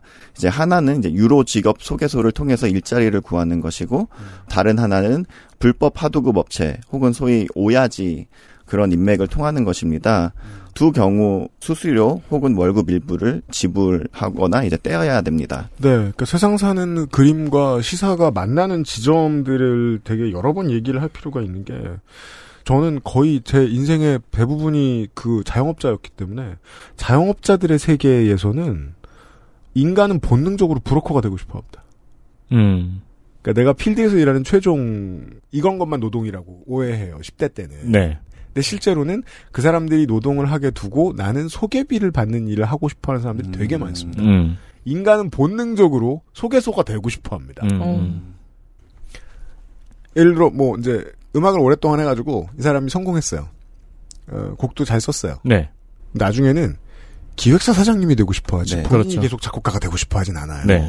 아주 규모가 큰 걸 설명드렸는데 작은 걸로 가면 이런 건설 현장의 오야지 같은 사람이 되고 싶어하는 맞아요. 음. 네. 자기 손에 벽돌을 안 묻히고 소개비를 받을 수 있게 되거든요. 음. 음. 자영업자가 많을수록 이런 사람들도 많습니다. 네. 그래서 사실 정말 정부가 뭐 이렇게 프레임을 씌우지만 그 실제 현장에 굉장히 그런 불법적인 어떤 문제들이 심각하다고 해요. 이제 건설 그 저기 뭐냐 그 실제 조폭들도 가담하는 경우도 많고. 네. 하지만 여기 지금 정부가 타깃하는 거는 정말 합법적으로 이런 문제를 오히려 해결하기 위해서 활동하는 노조인데요. 음. 그렇기 때문에 이런 여러 가지 문제점이 있기 때문에 노동조합이 이제 들어와서 건설업체와 이제 노동자 간의 다리가 되어서 교섭을 하는 것입니다. 그래서 공공성을 가진 에이전시. 네. 음. 예. 그래서 이렇게 맺은 협약이 이제 임금 및 단체 협약, 줄여서 임단협이라고 하는데요. 이것을 음. 맺습니다. 이 교섭을 통해서 건설업체의 조합원의 채용을 요구하는 것인데요. 음. 이번에 숨진 양회동 지대장은 이제 고성과 속초, 양양, 강릉, 북부권 이 지역을 담당하면서 약 160여 명의 조합원들을 위해서 이러한 활동을 해왔습니다. 네, 검사들의 머릿속으로 들어가 봅시다. 이걸 불법으로 규정하고 싶은 이유는 이거였던 거예요. 찾아보니까. 왜냐면, 한국의 전통적인 노동운동이라는 게 원래 정규직들만 하는 거 아니야? 음흠. 회사 조합만 있는 거 아니야? 음. 네. 음, 회사도 없는 것들이 무슨 조합이야. 그렇죠. 회사도 없는 것들이 여기서 저 무슨 단협이야. 이거 불법이라고 규정하자. 정도의 마인드인 거예요. 음, 80년대의 노동운동 수준을 한번 보고 말았던 인생들이었던 모양이에요. 근데 이걸 불법이라고 말할 것 같으면 네. 포교도 다 불법. 신문 보세요도 다 불법인 거예요. 음. 어떤 음. 부분에 있어서 돈을 쓰고 어떤 사람을 만나보라는 홍보 모든 게 다 불법인 거예요. 에이전시업 자체를 불법화하는 네. 거죠. 그럼 웃기죠? 아니 오야지들을 그런 마음으로 단속하든가. 그렇죠. 그러니까 왜, 훨씬 심하게 뜯어먹는데. 왜 바깥에 인력업체가 같은 짓을 하는 거는 사업 활동으로 보고. 그죠? 음. 인력 업체들은 이 건설 노동자한테 별 도움도 안 되는데. 맞아요. 음. 예. 그리고 이제 분명히 이제 그런 사례가 있어요, 분명히. 이 과정에서 몰래 뒷돈이 오고 가거나, 음. 실제로 노조가 강요에 가까운 행동을, 하- 행위를 하거나 하는 일이 대한민국에 없겠습니까? 음. 없지 않죠. 그런 일이 있다고 전하신 분도 계실 텐데, 음. 그 밖은 더 쓰레기다 이거죠. 그러니까 제가 음. 가장 재미있어하는 부분이 이거예요. 실제로 그 이 오야지들은 어, 지역의 부장님들한테 뒷돈도 좀 찔러주고 같이 술도 먹으러 다니고 하는 몹쓸 사람들입니다. 그럼요. 근데 언제나 이런 사람들을 봐줘요. 네. 예. 그리고 여기에서 공공성을 조금 더 확보한 노조를 때려잡아요. 음. 저는 이게 한국인들의 기본적인 정서일까 싶다는 생각이 많이 들어요. 상대 우위를 택하는 걸 좋아하지 않는다. 음. 음, 음. 네. 그 노조는 그 책임을 지기로 이제 선택을 한 단체잖아요. 그렇죠. 그리고. 실제로 건설 회사에 좋거든요. 노조가 그런 점에 있어서. 음, 왜냐하면 사람을 걸러주는 일도 하고요. 음, 다른 업장에서 여러 번 문제를 일으킨 적이 있는 사람을 굳이 추천해주지도 않아요. 음, 맞아요. 예. 일단 그런 반응을 볼 수 있습니다. 음. 그래서 이제 양 지대장의 노조 활동이 이제 공갈 혐의가 되어버렸는데요. 이렇게 말을 하는 겁니다. 네. 우선 건설 현장에서는 이제 전임비 관행이 있습니다. 음. 이게 뭐냐면, 어, 법이 있어요. 현행법으로 아마 제가 틀릴 수도 있는데 2021년에 바뀐 걸로 아는데요. 네. 이제 조합원이 99인 이하의 노동조합의 전임자라면, 즉 이제 근로 현장에서 일을 안 하고 사실상 노동조합의 일만 하는 그런 사람이라면 현행법상으로 연 2,000시간의 유급 노동시간 면제를 보장받습니다. 이거를 타임오프 제도라고 하는데요. 이런 저희- 제도 없는 나라 드뭅니다. 저희 방송의 노조지 회장님들 나올 때마다 네. 어, 유피님이 물어보는 첫 인사죠. 음. 전임 되셨냐고. 음.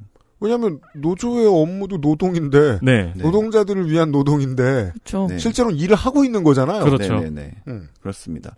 하지만 이를 보장받으려면 최소 연 단위의 계약을 맺어야 되는데 음. 아까 말씀드렸던 것처럼 애초에 연 단위 계약이란 거는 매우 드뭅니다. 건설 현장에서는 그럴 네. 수밖에 없습니다. 네. 그래서 나온 관행이 이제 타임오프 대신에 어, 월 한 40시간에 해당하는 전임비를 지급하는 것입니다. 음. 이 또한 노사 간의 협의를 기반으로 합니다. 음. 그동안 고용노동부에서도 이러한 방식을 문제 삼은 적은 없다고 노조 관계자들은 밝힙니다. 전임비가 월에 이틀 정도, 이틀? 한 4일 정도 급여밖에 안 되네요. 네. 그렇다고 들었습니다. 이 모든 아젠다가 다 마음에 안 드시는 분들을 위해서 이렇게 설명할 수도 있습니다. 재개발 조합장 어르신들하고 건설사하고 하룻밤 술 마시는 비용이면 1년 해결할 수 있습니다. 음, 맞아요. 음. 그리고 아까 말한 오야지들도 어, 술 사주러 오죠. 음. 네. 네. 그래서 그, 그동안 노동부에서도 이러한 방식 문제 삼은 적은 없지만 경찰은 이 부분을 문제 삼았는데요. 왜냐하면 특진이 걸려 있거든. 네. 경찰이 보기에 이 전임비는 양 씨가 공사업체를 공갈해서 이제 교부받은 급원이었습니다. 그러니까 경찰은 양 씨의 동료들의 주된 목적은 이제 담체 협약으로 인해서 노조 전임비와 무노동 임금을 갈취하는 것이었다. 이렇게 말했습니다. 경찰의 주장입니다. 네. 그렇다면 무엇을 공갈이라고 하는 것일까요? 어, 양 씨가 조합원 채용이 약속대로 이루어지지 않아서 회사를 찾아가기도 했고, 어, 현장 앞에서 집회 시위를 하기도 했고, 심지어 건설 현장의 안전시설 미비 를 이제 민원 접수를 하기도 했습니다. 하지만 이 모든 것들을 이제 공갈 혐의로 이렇게 보게 된 것입니다. 왜냐하면 이게 다 준법이거든요. 그래서 공갈이라는 단어로 대체합니다. 네. 상대방이 위협을 느꼈거든요. 그렇습니다. 음. 근데 여기에서 정말 큰 반전이 있습니다. 음. 네, 양 씨의 피해자, 피해자로 적시된 네 기- 업체가 있는데요. 음. 이 가운데 두 업체의 현장 소장들이 양 씨를 위해서 탄원서를 써줬습니다. 예, 어, 노조 전임자를 도와줄 리 없는 사람들인데. 네. 네. 네, 그래서 전혜원 기자의 취재에 따르면 어, 이 중 한 명이 통화해서 이렇게 말했다고 합니다. 어, 솔직히 양회동 씨가 잘못한 건 없다. 전임비도 저희 현장에서는 아무 문제 없이 지급을 했다. 노조 간부로서 팀장 급여를 받았을 뿐인데 관례상 저희뿐 아니라 대한민국의 모든 건설 현장이 노조 간부에게 팀장 급여를 다 지급해 왔다. 이럴만 하니까 한 건데. 네. 지금 정부의 검찰은 이 정도 비용을 아껴주는 대가로 이 사람들을 때려잡아 주기로 한 겁니다. 이상해요? 무슨 이득이 됐을까요? 네. 그래서 이렇게 적시된 피해자 어, 뿐만 아니라 다른 건설업체 15곳의 현장 소장들 또한 양 씨를 위해서 탄원서를 썼어요. 그래서 네. 현장 소장 입장에서도 이거 전혀 문제 없다는 네, 거잖아요. 그렇습니다. 그래서 전혜원 기자는 이렇게 꼬집었는데요. 수사 과정에서 이런 노사 관계의 맥락은 완전히 지워져 버렸다. 음. 네, 그렇게 맥락과 사람과 관계가 지워진 노사 법치주의만 남았을 뿐입니다. XSFM입니다. 첨가물을 더해 맛을 만들어내면 유통기한이 늘어나요. 재료를 아끼고 레시피를 바꾸면 이익이 늘어나요. 그런데 말이죠. 꼬르꼬르는 다르고 싶어요. 좋은 재료와 정성의 맛을 믿거든요. 진짜 디저트의 맛. 달콤한 순간은 꾸르꾸르. 전하, 선대부터 내려오던 그 방식 그대로이옵니다. 8시간 넘게 다려냈느냐? 예, 8시간 넘게 달인 후 10분씩 4번 김을 빼고 불순물을 제거하였습니다. 음, 맛이 좋구나. 어마마하게 진상해도 괜찮은 게냐? 예, 남녀노소 누구나 드실 수 있도록 오랜 연구 끝에 나온 한방차이옵니다. 좋구나. 이 한방차를 더 쌍화라 명하노라. 현대인에 맞춘 프리미엄 한방차. 더 쌍화.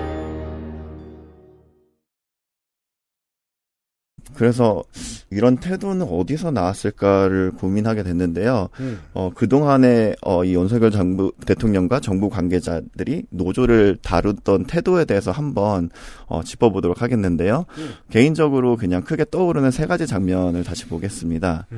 우선은 이제 첫 번째로 어, 화물연대 파업에 대한 강경 대응인데요. 음. 이제 작년 11월 민주노총 화물연대가 안전운임, 일몰제, 연구 폐지 등을 요구하면서 파업에 돌입했습니다. 그러자 정부는 이, 이는 국가 경제를 마비시키는 비상 상황이라고 정의를 했습니다. 이때부터 현실감이 날아가기 시작했어요. 네. 내 현실감인지 대통령의 현실감인지 모르겠는데 네. 의협이 파업을 할 때 뭐라고 할지 정말 궁금합니다. 그렇죠. 근데 의협이 파업까지 안 가겠죠 이 정부에선. 이때 윤 대통령은 어, 이것은 북한의 핵 위협과 마찬가지라 어, 이렇게 말하기도 했고 범죄로부터 국민을 지켜야 한다는 등의 강경 발언을 계속 쏟아냈습니다. 음. 이윽고 파업 개시 닷새 만에 사상 최초로 업무 개시 명령을 발동했습니다. 그래서 파업은 16일 만에 종료가 되었고요. 이때 제가 깜짝 놀랐던 게 이때를 기점으로 홍 시장도 입을 좀 다물었던 것 같아요. 어, 그러네요. 예. 나는 그 사람보다 더한 사람이 현대 정치에서 나올 거라고 생각을 못 했거든요. 음, 맞습니다. 네. 그- 어, 그리고 두 번째로 볼 장면은 회계장부 미제출 노조에 대한 과태료 부과입니다. 네. 음. 지난 2월 고용노동부는 노조들의 회계 자료를 요청했는데요. 그중 63%가 제출을 거부했습니다. 왜냐하면 이미 정부 보조금 관련 회계는 노동부에 계속 보고를 하고 있고 조합비 회계는 조합원들에게 공개하고 있는데 너무나 과한 개입이 아니냐 이런 이유였습니다. 어, 그러나 정부는 미제출 노조의 정부 지원금을 중단 및 환수하기로 결정했습니다. 이에 따라서 한국노총이 올해 정부 보조금 사업에서 배제되기도 했고요. 네, 짧게 정리해 주셨는데 어휘를 많이 수정할 필요가 있습니다. 일단은 자료는 이미 공개된 겁니다. 그렇죠. 네. 정부는 지들이 원하면 찾아볼 수 있습니다. 네. 근데 그걸 갖다 달라고 한 건 이게 무슨 마인드인가? 어, 일본 동사무소 같은 건가? 팩스로 보내지 않지 않았느냐? 이런 건가? 대체 보고라는 절차는 무엇인가라는 철학적인 고민에 빠지게 됩니다. 네. 여기에서 한번 억지를 썼으면 알수 있죠. 지들이 알 수 있는데 안 알려준 것처럼 언론에 얘기해야지. 그리고 기사 제목들 그렇게 썼잖아요. 네, 그 새끼들 예, 돈 받고 있을 텐데 언론사에서 네. 정부 보조금 받아놓고 회계장부 미제출한 노조라고 썼잖아요. 음. 그두 장부가 다르다는 거 걔는 알고 있었을 거예요. 그렇죠. 네. 자, 일단 장부라는 단어를 이렇게 더럽혀 놓고요. 더러운데 쓰고. 그 다음이 지원금이죠. 네. 지원금이 무엇인지 이미 설명을 해 드렸습니다. 당연히 채용 박람회하고 지방에서 채용 늘리는 이런저런 행사 같은 거 할 때 지방의 중견기업, 대기업과 노조가 다 필요합니다. 네. 그래서 보조금이 나갑니다. 지원금이 나갑니다. 이 지원금은 대부분 채용되는 사람한테 쓰이고 행사비로 쓰입니다. 저기엔 전임자 비용 조금 남아 있겠죠. 그리고 그 돈도 보통 80%는 기업 겁니다. 네. 조금 남습니다. 조금 남는 거 노조 줘요. 실무 비용이죠. 그 사업에서 배제하겠다는 얘기 되겠습니다. 사실은 양대 노총에게는 어마어마한 금액적인 위협은 아닙니다. 왜냐하면 양대 노총은 조합비로 돌아가니까. 네. 아, 근데- 다만 언론전에서 승리하기 좋죠. 이러면 이제 조합원들도 헷갈리는 거잖아요. 어, 어, 내가 조합비를 냈는데 저거를 장부를 장부가 불투명하다고 이렇게 생각할 수도 있는 거잖아요. 네, 다들 그렇게 막 다 알고 있진 않을 테니까. 네, 네, 그러니까요. 그런 시그널링을 하는 거죠. 맞습니다. 꽤 머리 쓴 작품임을 알 수 있습니다. 근데 또. 사람들이 사람들이 되게 의아하게 봤던 점은 그거였던 것 같아요. 그 정부 보조금 사업에서 배제된 게 한국노총이었다고. 그래서 음. 지금 민주노총을 이미 적으로 돌리고 있는데 한국노총마저 이제 적으로 완전 돌리려고 하냐 약간 네. 그런 평가가 또 있었던 것 같은데요. 우리가 알기로는 현명한 방법이나 전통적인 방법이 아니죠. 네. 네. 네. 그렇지만 괜찮아요. 네. MG 노조가 있습니다. 아, 그, 맞습니다. 그렇게 부르지 네. 말라 그랬지. 네, 교섭력 교섭력이 없는. 네. 네. 한국노총은 어, 민주당 국민의힘과 모두 친하되 국민의힘과 조금 더 친하고 네. 경우에 따라 멀어지기도 하죠. 그러니까 기본적으로 누가 봐도 탄압이다라는 거는 같이 손을 잡는 편이죠. 예를 들어 이런 안정성을 선호한단 말이에요. 현 정부가 영원히 함께할 파트너를 참 좋아해요. 음. 그런 건 세상에 없는데. 음. 근데 지금까지의 한나라당 계열 정당에게는 전경련 같은 단체가 있잖아요. 네. 노조에도 그런 영맹이 하나 있었으면 좋겠다라는 꿈이 있습니다. 오랫동안. 그래서 제3노총 한번 만들려 보려다가 개같이 멸망했던 이야기를 저 예전에 한번 국- 드렸던 적이 국민 있는데. 국민 노조요. 네, 음. 이명박 당시에 제3노총을 만들려다 실패했던 얘기. 지금도 사실 비슷한 시도하고 있는 거죠. 그때 한국노총은 잘 쓰이다 버려지는 경향이 있습니다. 음. 네. 어, 그리고 마지막 세 번째 장면을 한번 살펴볼 건데요. 음. 이제 바로 대통령과 정부 관계자들의 건폭 저격인데요. 네. 지난. 네. 지난 2월 국무회의에서 윤 대통령은 신조어를 만들어서 유행시켰습니다. 이른바 건설 노조를 조폭에 빗댄 건폭이라는 표현입니다.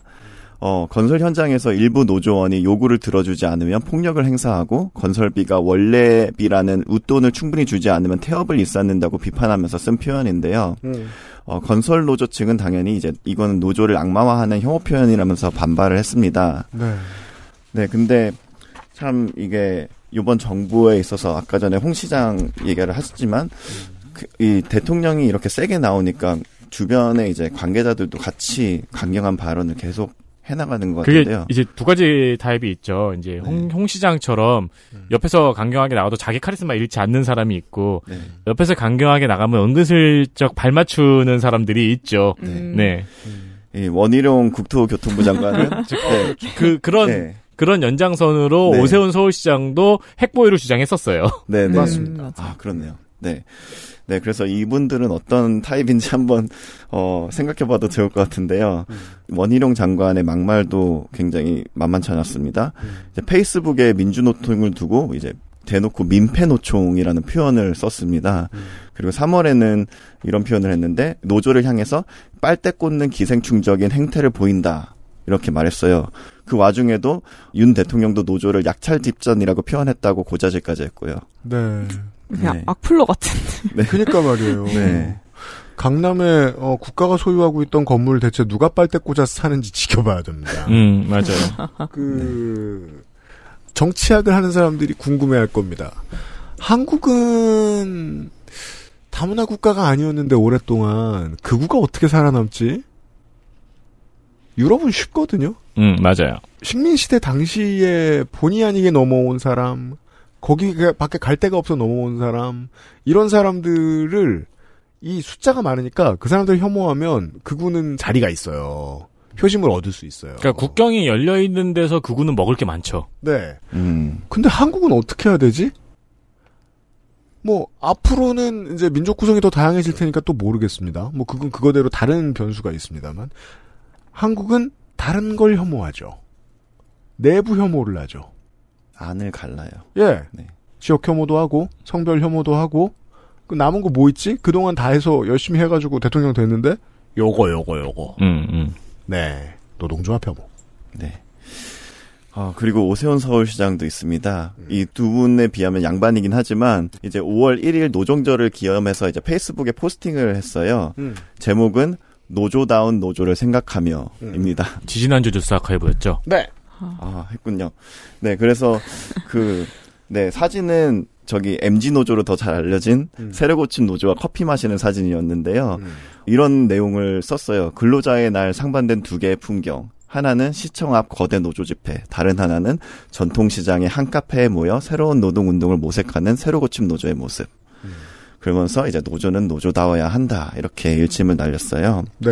오세훈 시장이 생각하는 노조는 안 싸우는 노조죠. 새로 고침 노조도 그래서 지금까지는 본인들의 의도와는 정반대로 이렇게 소모 네. 이미지로 소모만 되고 있는 중이에요. 왜냐면 그때도 말씀드렸는데 여기서 오세훈 시장 만나가지고 요구한 게 교섭권이었거든요. 네. 소수노조의 교섭권 요구였는데 오세훈 시장은 그걸 해줄 수가 없죠. 없는 커피 향을 즐기다 나갔어요. 그렇죠. 해줄 수가 왜냐하면 없는 그건. 노조다운 노조가 가지면 안 되는 거거든요. 교섭권이란. 사실, 사실 그리고 그 자리에서 새로고침 노동자 협의회가 뭘 요구했는지도 한 줄 겨우 나갔을 뿐이어서 음. 그 모임에서 새로고침 노조는 쓰임밖에 못 안 당했어요, 그냥. 네, 쉬운 이성적인 질문이죠.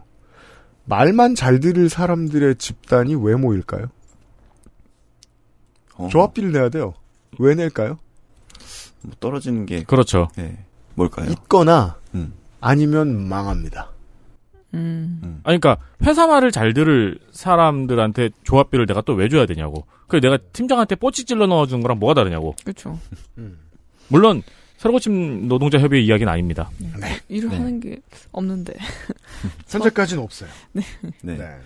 그래서 이렇게 적대적인 태도를 보이는 게 어떤 이유에서인가 네. 생각해 보게 되는데 많은 이들이 아마 이렇게 얘기를 합니다. 바로 지지율. 지지율이라는 분석이 많이 있는데요. 음, 맞아, 맞아. 네. 재미를 한번 봤다. 네. 왜냐하면 그동안 정부의 노조 강경 대응이 있을 때마다 윤석열 대통령이 지지율이 정말 상승하는 것을 그 패턴은 계속됐거든요. 어, 화물연대 파업 돌입 시점에서 철회 직후까지 약 한 달이라는 시간 동안 윤석열 대통령 긍정평가는 6%가 상승했습니다. 그리고 긍정평가 이유로 꼽힌 1위도 노조 대응이었습니다. 건폭 발언 직후에도 역시 지지율이 상승했고요. 이런 식으로 노조를 적으로 돌리고 대립각을 세울 때마다 윤석열 대통령의 지지율은 상승하는 효과를 봤습니다. 그렇습니다. 네. 또 다른 효, 어, 이유도 꼽히는 것이 있는데요. 야권 기반 약화가 목적이라는 얘기도 나옵니다. 야권의 기반을 약화한다. 네. 왜냐하면 일부 강경 보수층은 민주노총이 진보 진영의 실질적 기반 역할을 하고 있다고 보기 때문인데요. 네, 여기서부터 멍청해지기 시작합니다. 네. 민주당은 민주노총 아니야? 아, 멍청함의 발로. 다 똑같은 거 아니야 민주 돌아가면 네. 그래서 민주노총의 힘을 빼야지 내년 총선에서 야당을 지지하는 움직임이 약해질 것이라는 그런 논리입니다. 네, 정리하겠습니다.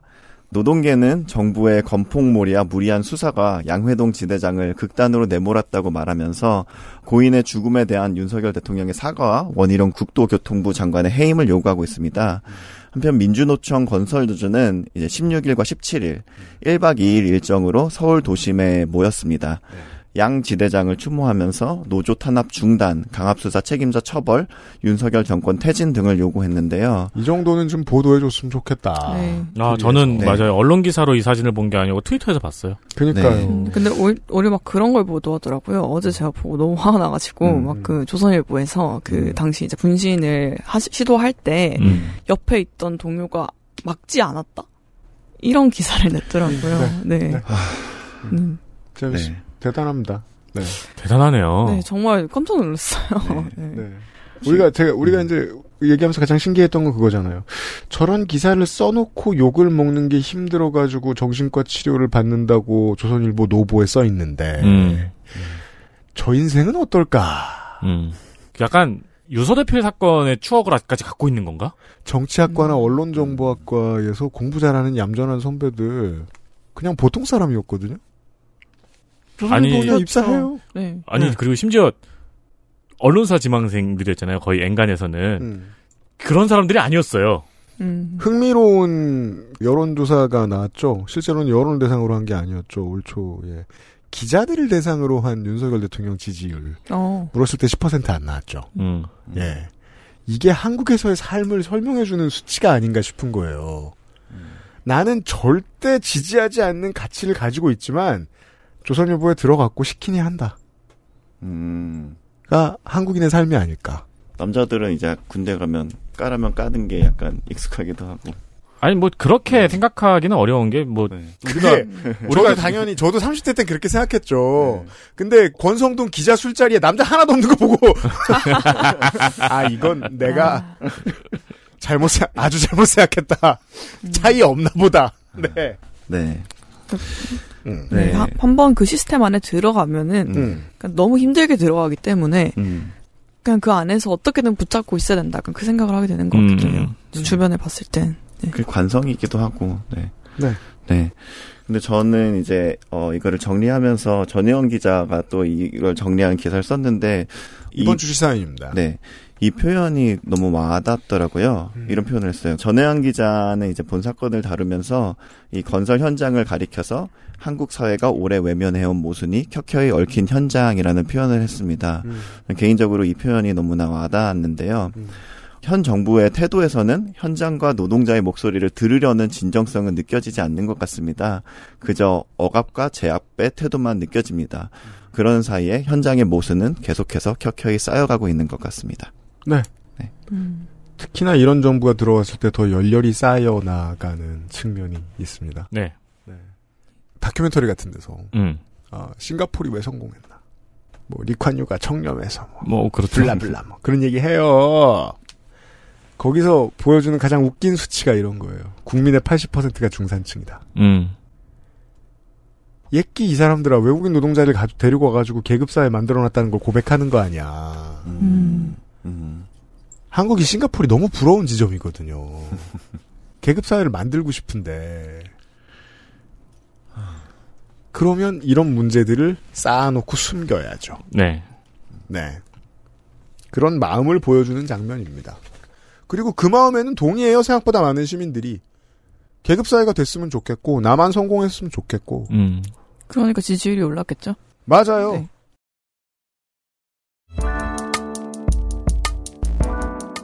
노조를 계속 때리는 데에는 적어도 이 사람들 내부에서는 아주 합리적인 이유가 있는 겁니다. 적어도 이것만큼은 알고 갔으면 좋겠어. 음, 맞아요. 네. 네. 이런 얘기였어요. 음. 내일 이 시간에 돌아오도록 하겠습니다. 애증의 정치 클럽으로요. 인쇄민 에이터하고 유승균 PD였습니다. 안녕히 계십시오. 안녕히 계십시오. 감사합니다. 안녕히 계십시오. XSFM입니다. I D W K